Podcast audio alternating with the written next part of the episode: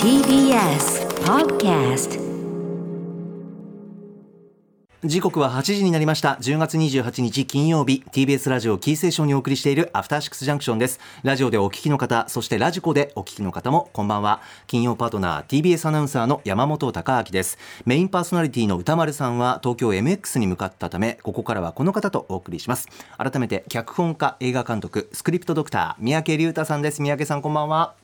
こんばんは。よろしくお願いします。お世話になります。今回も。お世話になります。ねえ三宅さん最近いかがでしょうか？近況などあれば。最最近ね、ちょっとバタバタしておてあんまり映画を見に行けたりしてないんですけど、はい。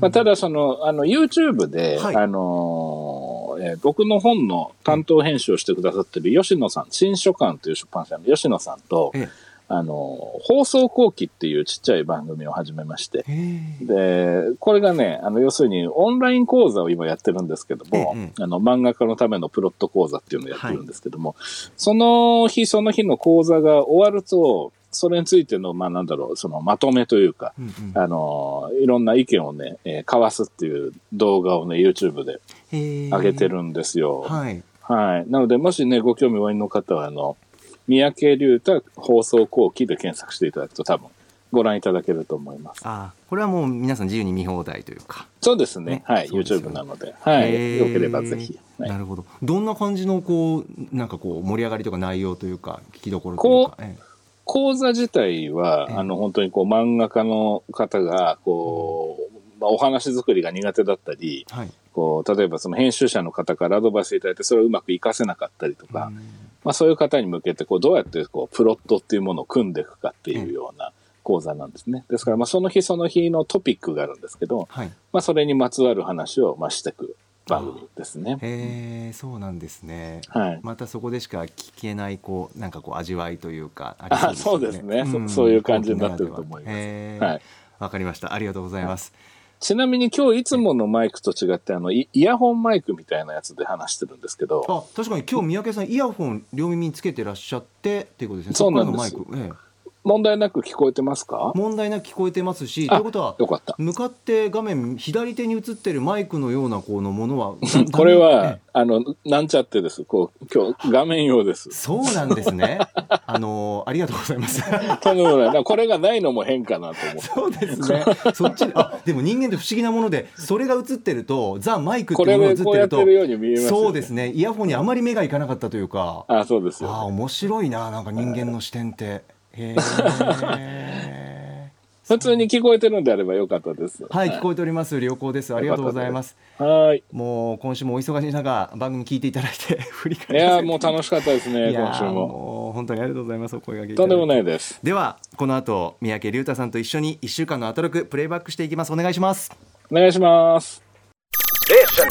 After Six Junction. さて1週間でお送りしてきた情報や聞きどころをまとめて紹介していくアトロクフューチャーパストです。お相手は改めて脚本家映画監督スクリプトドクターの三宅龍太さんです。お願いします。お願いします。では早速今週のアフターシックスジャンクションを振り返っていきます、えー各パートナーそれぞれが選んだ BGM をバックに振り返っています。まずは10月24日月曜日。月曜パートナー熊崎和人です。10月24日月曜日振り返ります6時30分からのカルチャートークは明日から有楽町朝日ホールで始まる映画祭。第23回東京フィルメックスの注目作品6作品をプログラミングディレクターの神谷直希さんに伺いました。7時からのミュージックゾーンライブダイレクトは先月ニューアルバム「丈夫な私たち」をリリースしたハンバートハンバート登場。10月13日に ZEP ダイバーシティで行ったライブツアーの音源を披露していただきました。そして8時台の特集コーナー「ビヨンドザカルチャーはノーナ・リーブス西寺郷太プレゼンツ洋楽スーパースター列伝アイズレーブラザーズ編パート1あらゆるジャンルに多大な影響を与えた伝説的な存在でありながら今なお現役バリバリ西寺豪太さん命名世界の音楽の東京駅ということで今回がパート1だったんですがその東京駅の片鱗というのはどんどん見せつけてくれています。ブラックミュージックの歴史において最重要のバンドの一つアイズレイブラザーズのキャリアを解説していただきました。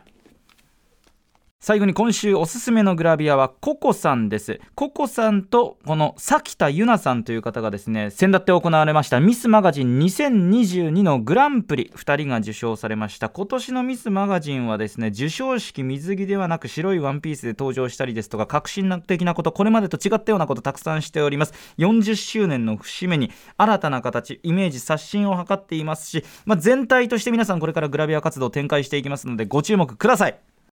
はいまずは三宅さん月曜日です。いかがでしたか？はい、えー、月曜日はですね、ええ。ー僕、オープニングトークがまずすごい印象に残りましたええね。ええあのね、えー記憶についての話から入ったんですね。ええええ。あの、えー某元大臣の記憶についてですね、その、あわかりますか。記憶にございませんの話ですね。それで、はい。はい。で、そこからその、歌丸さんがね、昔のロッキード事件とで記憶にございませんって、これあの、実業家の長野健二さんの、まあ、有名な言葉ですけども、で、まあ、これと引き合いというか、まあ、比較する形で、ええ。あの記憶にございませんが、ノワールだとすると、うんまあ、今の状況は幻想小説みたいだっていうふうにおっしゃってね。俺がすごく面白くてね。なるほどね、と幻想小説かと思ってね、そうきましたかそうそうそう、非常に面白かったですね。はいまあはいあまりこれ以上掘らないようにして次の話題に行こうとぜひ皆思うんですが。さん聞いてみてください。はい、ぜひ聞いてみてください。はい。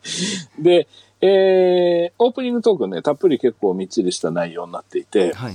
あの、特にその、野球のドラフト会議ですね。そね。の、うん。が行われたということで、あの、熊崎さんが、はい。あの、香川の高松商業高校の浅野翔吾選手はい。に会いに、えー実際香川県の高松まで行かれて、それでまあインタビューして、あと会見の司会もされたと。はいいう話でね。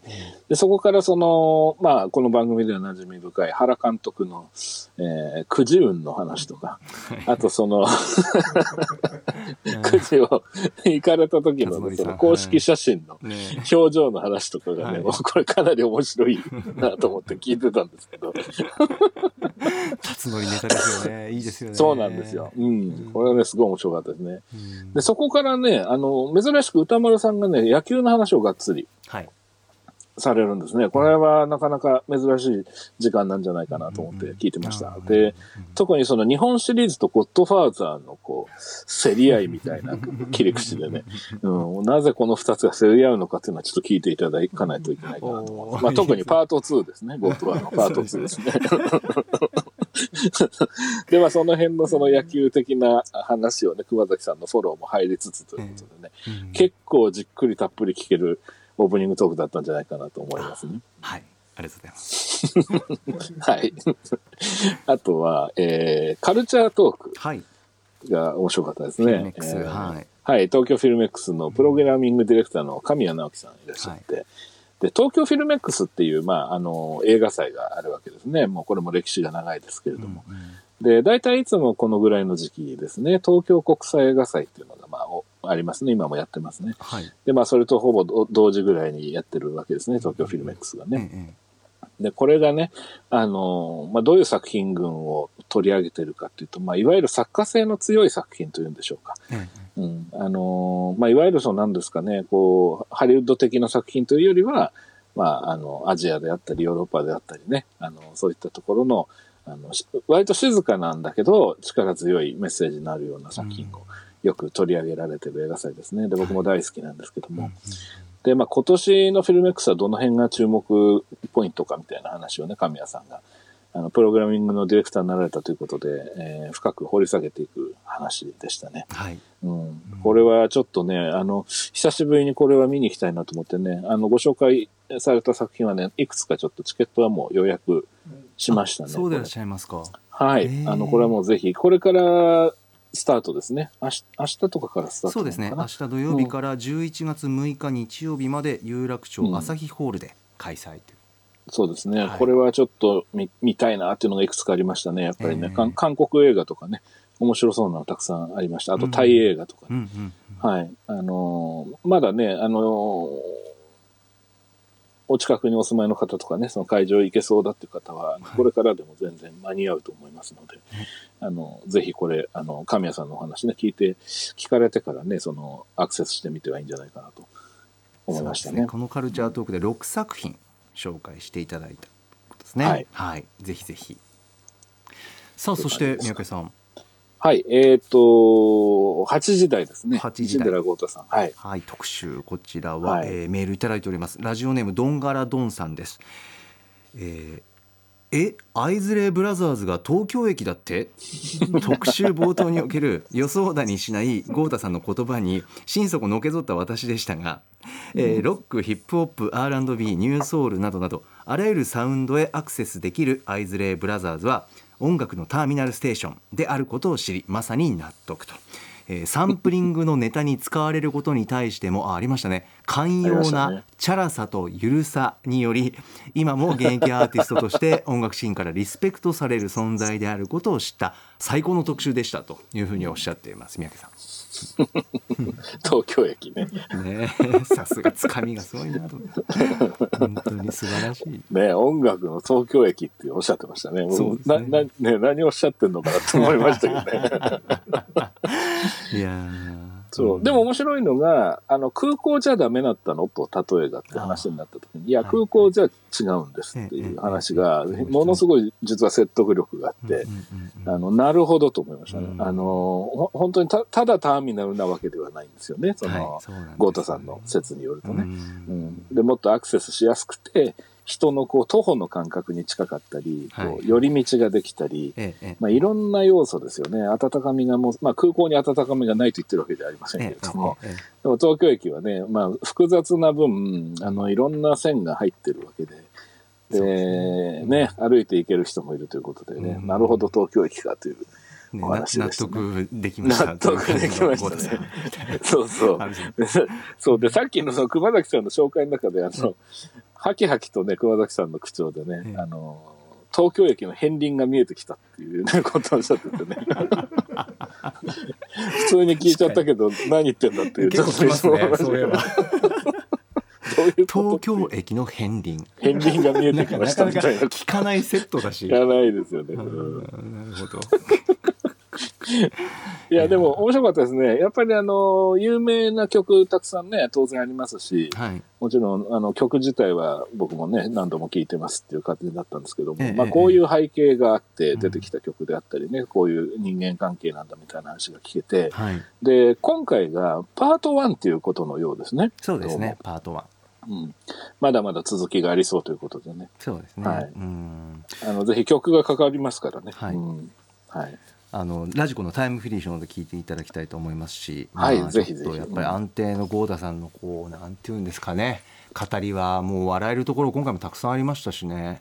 ありましたね。アーニーのうん件はやっぱり笑いましたよね。そうそうそうそう。あの深くはあれですけどアーニー。こ れ はそうこれはねちゃんとね情報とともにっていうねいや、本当ですね。そうそのキーワードはちょっと覚えておいて聞くと面白いかもしれません。そうですねその登場に向けてどんな経緯でそうなってるのかっていうところもねそうおおすごい名前出てきたなっていうのもありますし ああこのギタリストは私さすがに知ってるっていうようなねそうですね方がね出てきたりとか、うんはいうんぜひぜひチェックしてみて。うんちょっと地味で変な感じの世界ですよね。はい。はい来ました。確かにそうです ね。そうですよね。いろいろ考えはいその辺の話もたっぷり聞けますから、ね。はい、ありがとうございます。はい、さて続きましては10月25日火曜日です。火曜パートナーの宇垣美里です。10月25日火曜日振り返ります。6時半からのカルチャートークは漫画が好きすぎる芸人、吉川キッチョムさんにおすすめの漫画をご紹介いただきました。ルリドラゴンめちゃくちゃ可愛くて優しくて、主人公のルリもまた自分の持つ思い込みとかにハッとするシーンがあるのもいいんですよね。陽気な奴らもサンダースリーもぜひ読んでみてください。7時からのミュージックゾーンライブダイレクトは、京都のライオットガールバンド、キューベリーによるスペシャルライブ音源を披露していただきました。そして、8時台の特集コーナー、ビヨンドザカルチャーは、アントニオ猪木とは一体何なのか、漫画から探るアントニオ猪木の真髄特集。猪木を愛してやまない映像コレクター、ビデオ考古学者のコンバット REC さん。そして古今東西の漫画に詳しいライター、ホビー漫画研究家の内田名人さんに解説いただきました。私の中の猪木のイメージがもうぐっちゃぐちゃになってます。それだけの振り幅が一人の人間の中にあったっていうのが改めてすごいことですよね。アグネス仮面や幽谷のラスプーチンあたりから読んでみようかな。はい続いては火曜日三宅さんいかがでしたか？はい。えー、オープニングトークの話をしたいんですけども、ええ。僕ね、その、この番組のポッドキャストの、はい。あの、なんだろうな、こう、記載があるじゃないですか。それぞれオープニングトークですよとカルチャートークですよってこう分けられていて聞けますね、ポッドキャストでね、題名とあとなんかこうざっくりしたテーマみたいなところとか。そうそうそうそう、あれのオープニングトークの欄の、ね、記載がすごい好きなんですよ。うんはい、あ何でしたっけ？えっとあのね、ひあの、パートナーは誰々って、まあ名前が書かれてるわけですね。そうですねあの、はいう宇垣さんとか日比さんとか。ええええで、その次の行に、ライムスター歌丸との軽妙なやりとりをお楽しみくださいって書いてあるのね。これ必ず書いてある そう。で逆に言うとそれしか書いてないんだけど、そのいやその2行の細い2行の上になんかこうあの火曜日オープニング一応もちろんもちろん。何々喋ったみたいなね。その下の2行絶対に変わんないんだよ このね、軽妙なやりとりっていうフレーズがね、もうたまらなく好きでね。ちょっと待ってくださいよ。軽妙とはってことですからね。そうそう。ちょっとこれは中小概念警察にね、いつか本当そうですね。金曜日。垂れ込まないといけないんじゃないかと、軽ず。妙なやりとりとは何なのかっていう。いや本当必ず軽妙であるはずはないはず いや、僕これ結構好きでね、本当にね、れうんって思った記憶ある思い出したですよね。はいもうね、たまんないんですよね、もう。うん18時から18時30分頃って書いてあって、軽妙なやりとりをお楽しみください。いや全部軽妙じゃないし いろんな情報とか交それはい通情報とかもあるしいですよね。いや、それで、じゃあ、んその日のね、この火曜日の軽妙なやりとりは何だったのかって話に当然なるわけですけどもえ、えあの、まあ、最近寒くなってきたということで、まあ、はい。いろんな施設で暖房がね、えあの、ついてて、まあ、非常に助かるわけですけども、はい。あの、で乗り物、まあ、電車とか乗ったりすると、はい。まあ、暑すぎちゃうと感じちゃうことがあると外が寒いから、っていう話で。で、歌丸さんが、その、メガネ曇っちゃったのっっておっしゃったんですよ。で、そしたら、あ、あ、あ、と思いながらね、宇垣さんなんて答えるかなと思ったら、ラーメンみたいになっちゃったわけですねっておっしゃったんですよ。で、あ、言ったと思って、言っちゃったと思ってね。で、もうそこからもうメガネクリンビューになるわけですね。歌丸さんがね。メガネすっきり曇りだし、料理すっかり曇りだし、これを毎回言わされる羽目になるんですよっていう話でね。僕はもうね、あーそうでしたねもう最高です。で、ごめんなさい、それわかんないっていう、まあ当然の返しが。まあそうです。ねうんまあこれはあの落語家のね、あの、立花屋円蔵さんが出てた CM のキャッチコピーですけど。あで、そこから歌丸さんがさらに、ジャンは生きてますとかすぐ言っちゃうんですけどって言って、で、宇垣さんがジャン？って普通に聞き返して、その会話は終わったんですけど、もう、これすごい、たま、ここのジャンっていうのはちなみにあの、米倉正兼さんが出てたモランボンの焼肉のタレの CM のキャッチフレーズランボンのああジャン。ジャンっていう。焼肉のタレでジャン。は生きてますっていう。あ。ああったか。それあそうだ。そうそう。いや、これぞ軽妙なやりとりだと思うんですよ。もういやもう三宅さんのトーンで切り取られるとより面白く面白いんだいや、もうね、最高に笑いました。で、ただそこからオープニングトークは実はちょっと面白い話題に変わってくるんですね。そのあの、U2 っていうバンドがはいいますね。はいで、その U2 が2014年にニューアルバムが、当時のニューアルバムが、ええ。あの、無料で、あの、アップルの Mac っていうパソコンのね、はい。iTunes っていうソフトに、はい。最初から入ってると、その無料で。はい、以前もねそのネタ触れダウンロードされる。ましたよね。そう。なんかあれあれ入ってるなみたいな。ダウンロードしてないのそうそうそうにみたいなことがありましたそれは、はい、ありましたね。えで、それはもう大変なサプライズであり、プレゼントという意図を持って、U2 の皆さん多分やられたんだと思うんですね。その当然だって売り上げにも影響相当大きくなるでしょうし、と思うわけだけど。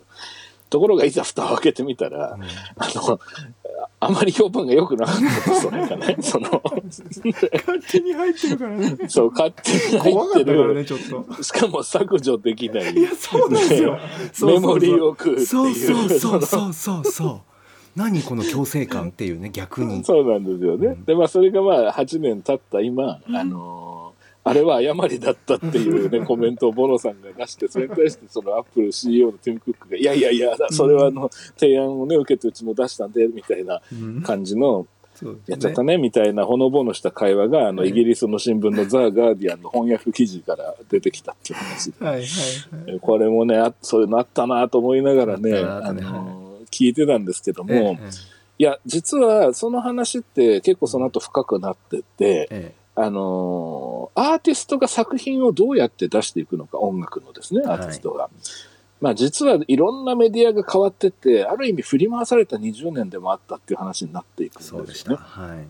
で、これはすごく重要な話というか、で、こじゃあここから20年ってどんなに変わってっちゃうのっていうのもあるし、あとこの振り返りでも何度か触れてますけど、例えばその AI が絵を描くとか、はい。あのね、いうのも含めてですね、まあ、いろんなそのデジタル技術っていうのがまあ日常的になっていく中で、はい。まあ、相当いろんなものが変わっていくよねっていうね、んんうん話になっていく。まあでも、元にはもう戻れない。実際その消費する側として歌丸さんも、ええ今人生で一番音楽聴いてるっておっしゃっててね、はいそのサブスクはやっぱりすごく便利だし。受け手側の意見もおっしゃってましたね。ですからね。そうなんです、はいそうなんです。うん。これはすごく面白いし、あの、なんかね、深掘りさらにしてね、どっかで特集で聞いてみたい話でもあるなとはい、そうですね思いましたね。はい、うん興味深かったですね。興味深かったですねうん考えさせられるような瞬間と時間だったな、そこ。ね、それこそ山本さんはね、あの、はいアナウンサーさんの原稿読みの話として AI の話を前されてましたけど、そうでしたね。うん、そういうことにもつながってくることだなと思って。そうですね。今があって先を考えるような瞬間がやっぱりこの番組内でもあって、その一角というか、このオープニングでした。うんはい。うんはい。なので、まあ、この番組は常に最新のカルチャーを毎日ね、紹介していくっていうことが、まあ、主軸なわけですけど、やっぱその中にこういう要素も入って当然来るでしょうし、そうですね。あの、ええこのあたりの話題はちょっと今後も注目かなと思って聞いてましたね。ありがとうございます。はい。とんでもない。はい。そして、8時台ですね。8時台、えーこちらメールいただいておりますラジオネーム劇団ごましおさんです、えー今週の特集で一番楽しかったという火曜日の漫画からあー探るアントニオ猪木特集でした、えーはい。コンバット REC さんと内田名人さんが猪木話をするということで先週から期待度はマックスでしたが個人的にはアトロクパートナー陣で最も昭和プロレスや猪木的なものから遠いところにいそうな宇垣さんの日に猪木特集大丈夫なのか？と思っていました。特集の結論が私の中のアントニオ猪木がぐちゃぐちゃになったというのも 一周回って大成功だったんではないでしょうか。わらということです。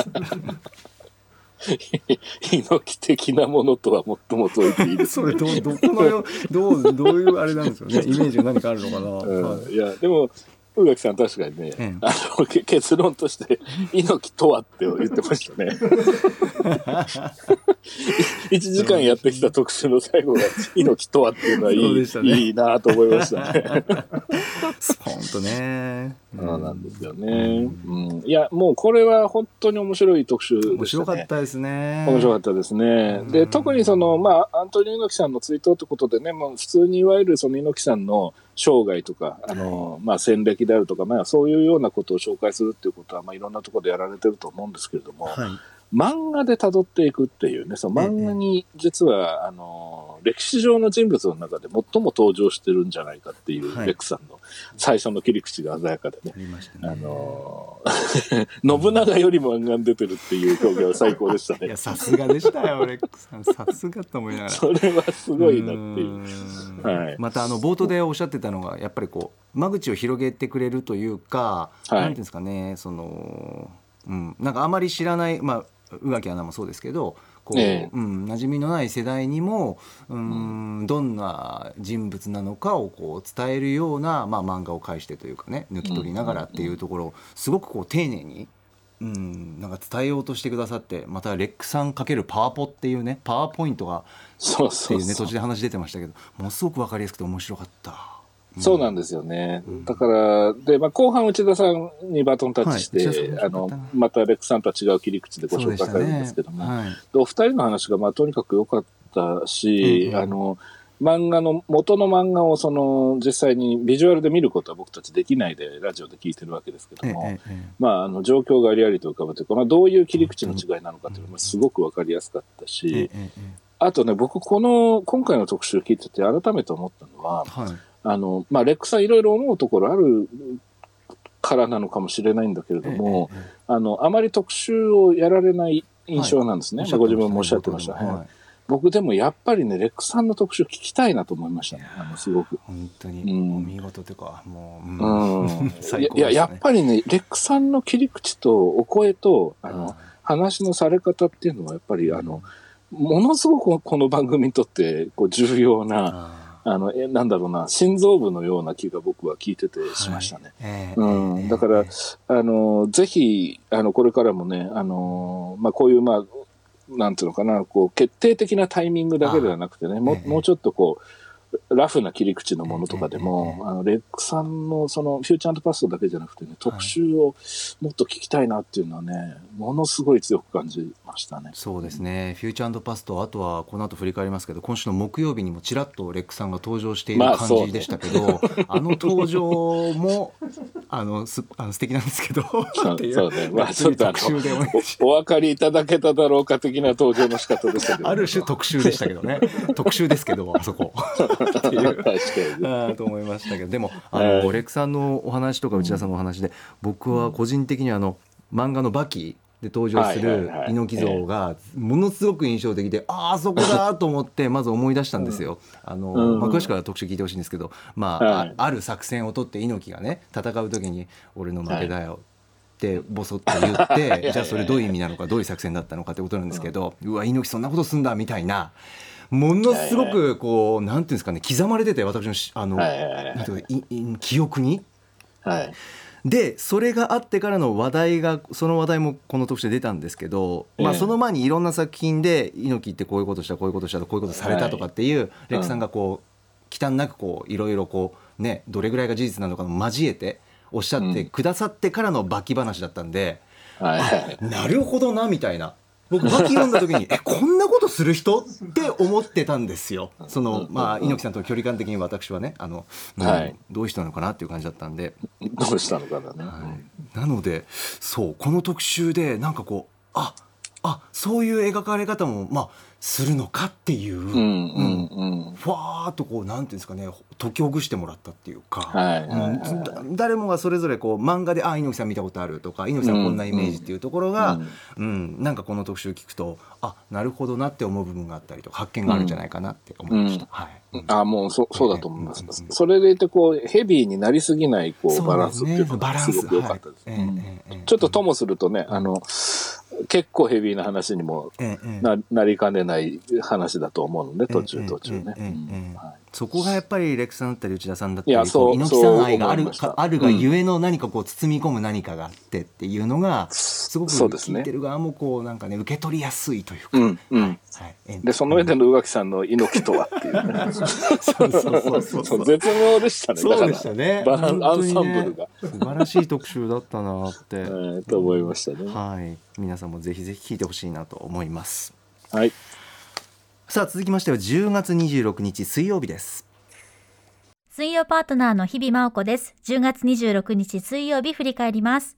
6時台のカルチャートークは歌丸さんが雑誌ブブカで連載中のコーナーマブロンで今月取り上げたアイドル的ソング雑誌の発売に先駆けて紹介しました。今回とにかく激戦だったということなんですが名曲揃いです。7時からのミュージックゾーンライブダイレクトはまさに放送当日、アトロクとのコラボ楽曲、シューティングスターレディオフィーチャリング宇多丸スーパー・ササダンゴ・マシンを8センチ CD でリリースしました。ザ・リーサル・ウェポンズ。配信専用ルームブラックアイスタジオから生出演でした。そして TBS ラジオ第6スタジオにいる宇多丸さんとのリモートセッションも披露。もうね、目の前の宇多丸さんが、いつもの宇多丸さんが、突然、突然というのも何なんですが、この興奮はですね、ぜひ何度も味わってほしいです。タイムフリーで聞いてください。そして8時からの特集コーナービヨンドザカルチャーは、オバマパイセンお墨付き現代のお仕事映画サポートザガールズ日本公開記念、グッチーズフリースクールの代表古谷聡さん、そして映画紹介雑誌ムービーマヨネーズ編集部から吉田夏美さんに新旧さまざまな映画の働き方やお仕事についての表現の変化などなどご紹介いただきました。まあ、何より映画サポートザガールズたくさんの人に見てほしいです。日常の中にある働く女性たちが抱いている生きづらさこれを自然に描いているようで確実にツボを押さえて確信をついてくるこの作品お仕事と女性について考えるさまざまな点が詰まっていました。映画「サポートザガールズ」見てそして雑誌「ムビマヨ3」読んでもっとみんなと語りたい。以上水曜日でした。はい。三宅さん水曜日いかがでしたか？はい。あの、今ね、途中で音楽がかかってましたけども、ええ。あの、ライブダイレクトはもう今回必聴ですよね。おっしゃる通りですうんね、むちゃくちゃかっこいいうですね。んうん。あの、曲曲自体がもともとね、すごくかっこいいな、素敵だなと思ってましたけど、はいやっぱその生感がすごいですね。緊張感もあるし。そうなんですよね、ねなんかこう、うん、やっぱり生いいなっていうねそう、そうなんですよね。また良さがね生の良さならではのっていうのがね、うんそうなんですよね。やっぱちょっと感慨深いものもありましたね。そうですね。生のこのコーナーのは本来こうだったなっていう、ですね。ここの時間しかない熱量というか、はい、そうですね。改めて感じました、はい。はい。なので、まあそこはあの1週間なのでね、タイムフリーで、そうですね、えーラジコのそうですね、聞かれるといいんじゃないかと思います。ぜひぜひ。はい。はい。で、その上で水曜日は、あのええ、オープニングトークで、はいえー日比さんがですね、あの、駅伝の実況についての話をされましたね。えあの、昨年日比さんがね、その、まあ、駅伝の実況自体を女性のアナウンサーが担当するということ自体がはい、初だったんですよね、ええ確か。そうですね日比さんがね。はいうん。でも、ある種風穴を開けたということなんだと思いますけども、まあ、こ今年に関しては、そのしのりなさんも含めたその後輩の女性アナウンサー陣が、こう、それこそたすきを渡すようにね、こう、複数人でこう実況したっていう話と、で、やっぱそこにこう、仲間たちがいてすごく頼もしかったっていう話が、あの、かなり熱量のあるトークで、本当に熱かったですね。うん、熱かったですね。ええ。うん。あの、非常にこう、響くものがありました。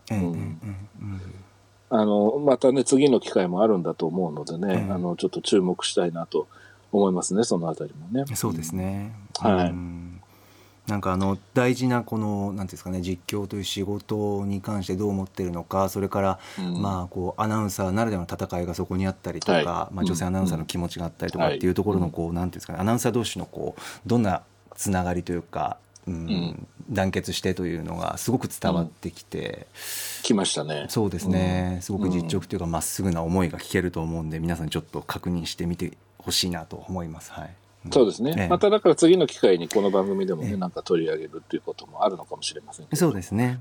はい。はい事前にね、聞いておけばね、あの、多分見やすかったりもすると思うのあでね。ありがとうございます。はい。あとは、えっと、8時台の特集ですかね。はい。いかがでしたか、はい三宅さん、こちら8時台は。いや、面白かったですね。あの、ちこれ不思議なご縁というか、僕、実際にグッチーズの方々とお会いしたことは直接ないんですけども、ええええ。僕が振り返りの日に割とそう、ちょうどグッチーズさんの話題になることが多くてあ、前回もそうだったんです。はい。それで、あの、ムービーマヨネーズっていうその雑誌ええ。は僕、あの、買って読んでるんですけどええも、え。あのね、非常に、あの、歌丸さんもおっしゃってましたけど、えええものすごくいい、いいっていうかね、あの、本当に素晴らしい雑誌でね、あの、読みでもあるし、あの、思いもすごく強くて、切、誠実でね。あの、ええで、それ、そのなんだろうな、その大きい視点と小さい視点というか、こう、細かい部分の視点とのもうバランスも素晴らしいし、あ。の、掘っていき方がね、やっぱりすごくいいんですね。一つの話題に対しても、ええ作品に対しても。ええ僕は大好きなんですが、まあ、その今回はそのグッチーズの代表の古谷さんと、あとそのムービーマヨネーズの編集部員で吉田夏美さんいらっしゃってのお話でしたね。はいええ。で、まあ映画と女性とお仕事とっていう、まあかタイトルがついていて。えで、その、この番組でも何度かタイトルが上がってる、そのサポートザガールズというね、その作品をまあ軸に置いた話ではあったんですが、まだちょっと僕ね、拝見できてなくてね、これ本当ぜひ見たいと思ってるんですけどね私もちょっとチェックしてみたいなって思いました。そうですね。はいうん。で、まあ、この作品に対しての歌丸さん、日比さんのご意見というのも、まあ、非常に貴重な、あの、話も聞けますし、ええあと、その、途中からその吉田さんにバトンが渡ってからは、はいその、えー向こうの女優さんですね、その、まあ、デボラ・ウィンガーを探してっていう、まあ、映画のタイトルがまあ非常に象徴的ですけども、ええまあ、ある程度の年齢になった時に、まあ、いい役っていうのが急速になくなっていくと、その。はい、エンタメの世界でね。ええ。うん、という傾向が、まあ、あると、その、まあ、だいぶ改善されてはいるかもしれませんけど、うん確かにそうな、だなと思う思います。で、はいあの、まあ、僕は歌丸さんと近い世代で、よ吉田さんは逆に言うともうちょっとお若いんだと思いますけども、えあの、デボラ・ウィンガーっていう女優さんは本当に大スターで、あの、主演の作品がいっぱいあったんですえけども、パタッとね、その、ある種、まあ、見えなくなった存在が。うん。はで、それもあって、じゃあデボラ・ウィンガー一体どこへ行ってしまったんだってことで、まあ、そのデボラ・ウィンガーを探してっていう映画が作られたわけですね。で、その中から、そのいろんな、その、ハリウッドで活躍してた女優さんたちの、その、その役に対しての思いや、映画界に対しての思いや、ええ。まあ、いろんな思いが、まあ、あの、出てくる作品なんですね。で、まあ、これを基準にというか、ええ。軸に置いて、うん後半の話になっていくんですけども、うん。まあ、このあたりも非常にスリリングでしたし、うん。うん。あと吉田さんの初めてこの番組に出られたっていうのがちょっと信じられないぐらいに、あの歌丸さんとの掛け合いあも、はい。あの、うんも含めてね、ええ。あの、なんだろう、すごく伝わってくるものがたくさんあって、ええうん、僕はね、その、このタイトルから想像してたのとはまたちょっと違う考えみたいなものを、ああこのタイトルっていうのはその要するに映画と女性とお仕事とというタイトルだったわけですね、今回特集。はいとはまたちょっと違う角度のあの魅力みたいなものもあったのかなというふうに思いました。まあ特に女優さんに、まあ最近女優さんって言うと怒られるのかな？俳優って言った方がいいのかな？女性の俳優ですね。えの役っていうものについての話が中心になっていったわけですが。はい。なのでまあまた機会があったらぜひ吉田さんでそのスタッフ側の話とかもね、ああの、聞けたりするとね、さらに面白いのかなって聞いてみたいなっていうふうに思ったりしましたね。そうですね。確かに業界全体でいろんな話ができそうというか聞けそうと言いますか。確かにな。そうですね。はい、うん。ありがとうございます。とんでもないです。皆様水曜日ぜひ特集もチェックしてみてください。さて続きましては10月27日木曜日です。木曜パートナーのうないりさです。10月27日木曜日振り返ります。6時30分からのカルチャートークはドロッセルマイヤーズ代表の渡辺則明さんが登場明日、明後日開催される国内最大級のアナログゲームのイベント、ゲームマーケット2022秋の楽しみ方についてレクチャーしてもらいました。そして7時からのミュージックゾーンライブダイレクトはトラックメーカーのインザブルーシャツさんによるパークウィズアポンド DJ ミックスをお送りしました。とってもおしゃれでチルいミックスとなっております。コーヒー片手に街を歩きながら聞くもよし、寝る前にベッドで聞くもよし、ぜひタイムフリーでお聞きください。8時からの特集コーナービヨンドザカルチャーは月刊シマオアワー秋真っ盛り。教えてあなたの絶景スポット特集マホウィーンを添えてをお送りしました。行楽の秋ということでリスナーの皆さんから募集したとっておきの行楽スポットをご紹介していきましたがそれで終わるはずもなくまあ頭からいろいろな要素はありました。ただですね今回リスナーの皆さんが送ってくれた行楽スポット本当に行きたくなるところがたくさんあって昔からすごく三陸鉄道を乗りたいと思ってましたしあとライムスターのマネージャー長内さんおすすめの那須の鹿の湯。46度近く熱々のいろんな温度の温泉が楽しめる鹿の湯さんぜひ行ってみたいなって思いましたしあとあれだ東上野にある寿湯。本当にクラシックな銭湯一回も行ったことないので行きたいなと思いました。上野の美術館見に行って寿湯行ってあと鴨トゥーネギっていう美味しいラーメン屋さんが、まあ、ちょっとね寿湯から離れてるんですけどそこで締めるの最高なんじゃないかなと勝手に想像しておりました。ということで皆さん行楽の秋楽しんでください。以上木曜日でした。いいですね。うなやな情報ありがとうございます。さて 三宅さんいかがでした？木曜日。木曜日楽しかったですね。楽しかったですね。うん、楽しかったな、どこオープニングがね、プニング。あの、うないさんのね、まあちょっとした報告というか、はい。上村さん、あの、アナウンサーの。上村アナウンサー。とはい。はい、とお二人でね、その、うん。同期ちょっと小旅小旅行にね、はいええ。同期なんですよね、はいお二人でね。で、仲良しということで小旅行に行ったっていう話でね、ええ。ブルーノ・マーズのライブっていう話から、あの、ユニバ、ユニバか、ユニバ？どっちのイントネーションが合ってユニるんだろうバーサル・スタジオ・ジャパン。そうですね。はい。大阪のね、はい。にお二人で行ったと。で、そしたら、あの、バイオハザード2のアトラクションがあったっていうんですよね。えうん、で、まあ、これが、まあ、結構怖い方らしいんですけども、歩いて進むタイプのアトラクションで、複数人でね、あのえああ進んでいくそう。で、この話の時に、その、要するに、その、まあ、うううないさんですから、当然そのバイオハザード詳しいわけで、あのゲームやり込んでるわけで、そのなんかそのイベントの中にこう話が分岐していく伏線みたいのがあったらしくて、その、さ 参加してる人は全然誰も気づいてないんで、うないさんだけそれに気づいちゃったみたいで。で、まあ、これの話はまあ異常におかしかったですね。このアトラクションの作劇を読んでいくっていうか、うんさすがですよね。そう、いや、このくだり、そう、気づいてしまったってそう。いう。嫌がおうにも、うん。さあ、その時に分岐した方向性を私はこっちを選んだみたいな話でね、あの、非常に面白かった。なんか、生き死にがかかってる話みたいに聞こえてすごいおかしかったっていう。ああさすがだよな。面白いよな、で、まあ、それを乗り越えた時に、ええ。その同じグループ、まあ、その、遊園地側が、こう、何人まで何人までこう、グルーピングして動かしていく、進めていくわけですけども、ええ関西の、あの、若い女の子に、お姉さんすごいマジでかっこよかったって言われたっつって、これ、これで承認欲求が満たされたって言ったのがすごいおかしかった。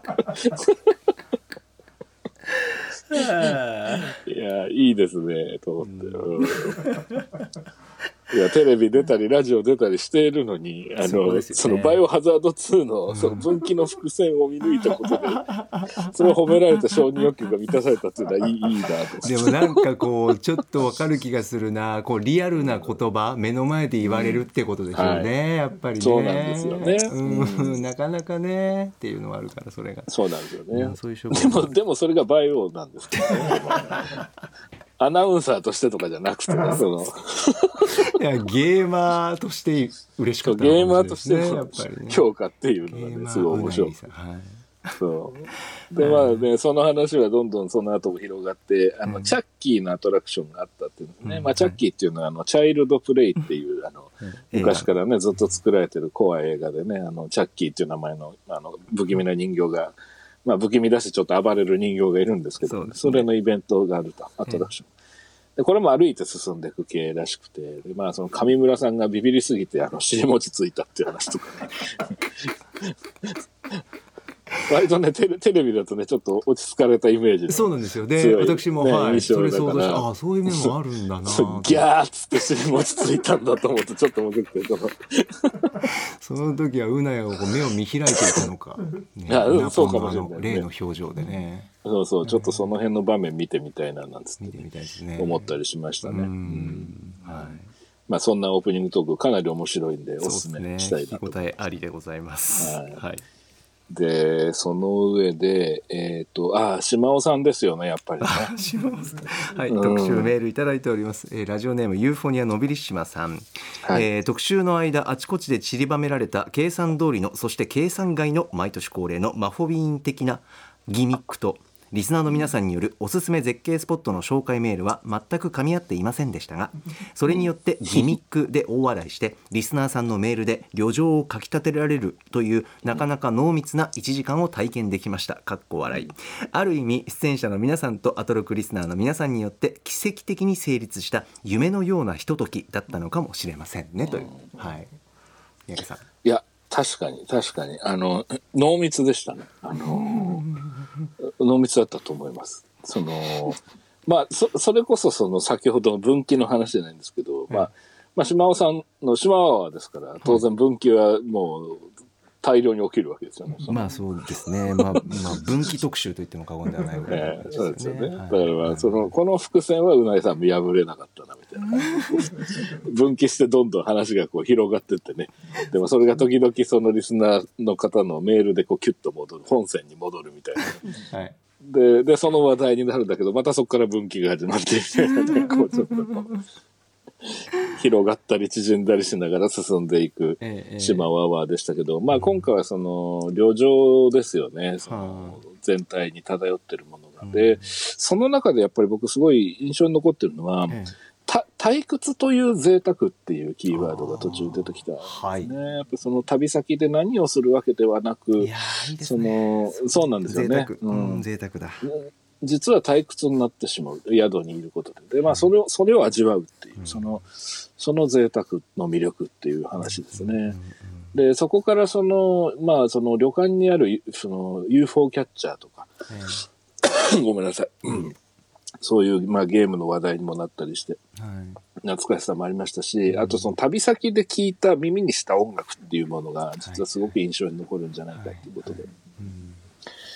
で、まあ、ライドオンタイム。ね。ライドオンタイムも分岐するんですけどね、これも話が。そうだ、そっちのライドオンタイムじゃないよっていう分岐が、まあ当然。いやいよ当然起こるわけですな逆にもうなんかうん ねえそうそう。いや、よかったな。すごいね。あの、なんか、で、最終的にはその寝台列車の話題なんかも出たりして。ありましたブルートレインねとか。はいそう。だからなんかね、不思議だなと思うのは、分岐を繰り返しながら、やっぱ最終的に旅行が終わっていくというか、その、列車に乗って、まああ、夜が明けて朝になってみたいな、はい。元に帰ってくるみたいな、ちょっとね、まあ、おそらく誰もそうは意図してないんだとは思いますけど、えええ 結果的には分岐が一つになっていくみたいなで、はい。旅が終わるみたいな構造になってた感じがして、それがね、なんかいつもとはまた違う余韻になってるなっていう感じが。そうですよね。なんかこう聞き心地がまたちまた違った時間でしたよね。いつものまたそうなんです島アワーとは違うなんかこうゆったりもあるけどでもなんかいろんな道にそれていくんだけどでもなんかまた元の道に戻っていくようななんかうーん。旅は続いてるんだっていう感じがずっとありましたね。そうですね。ありましたね。うん。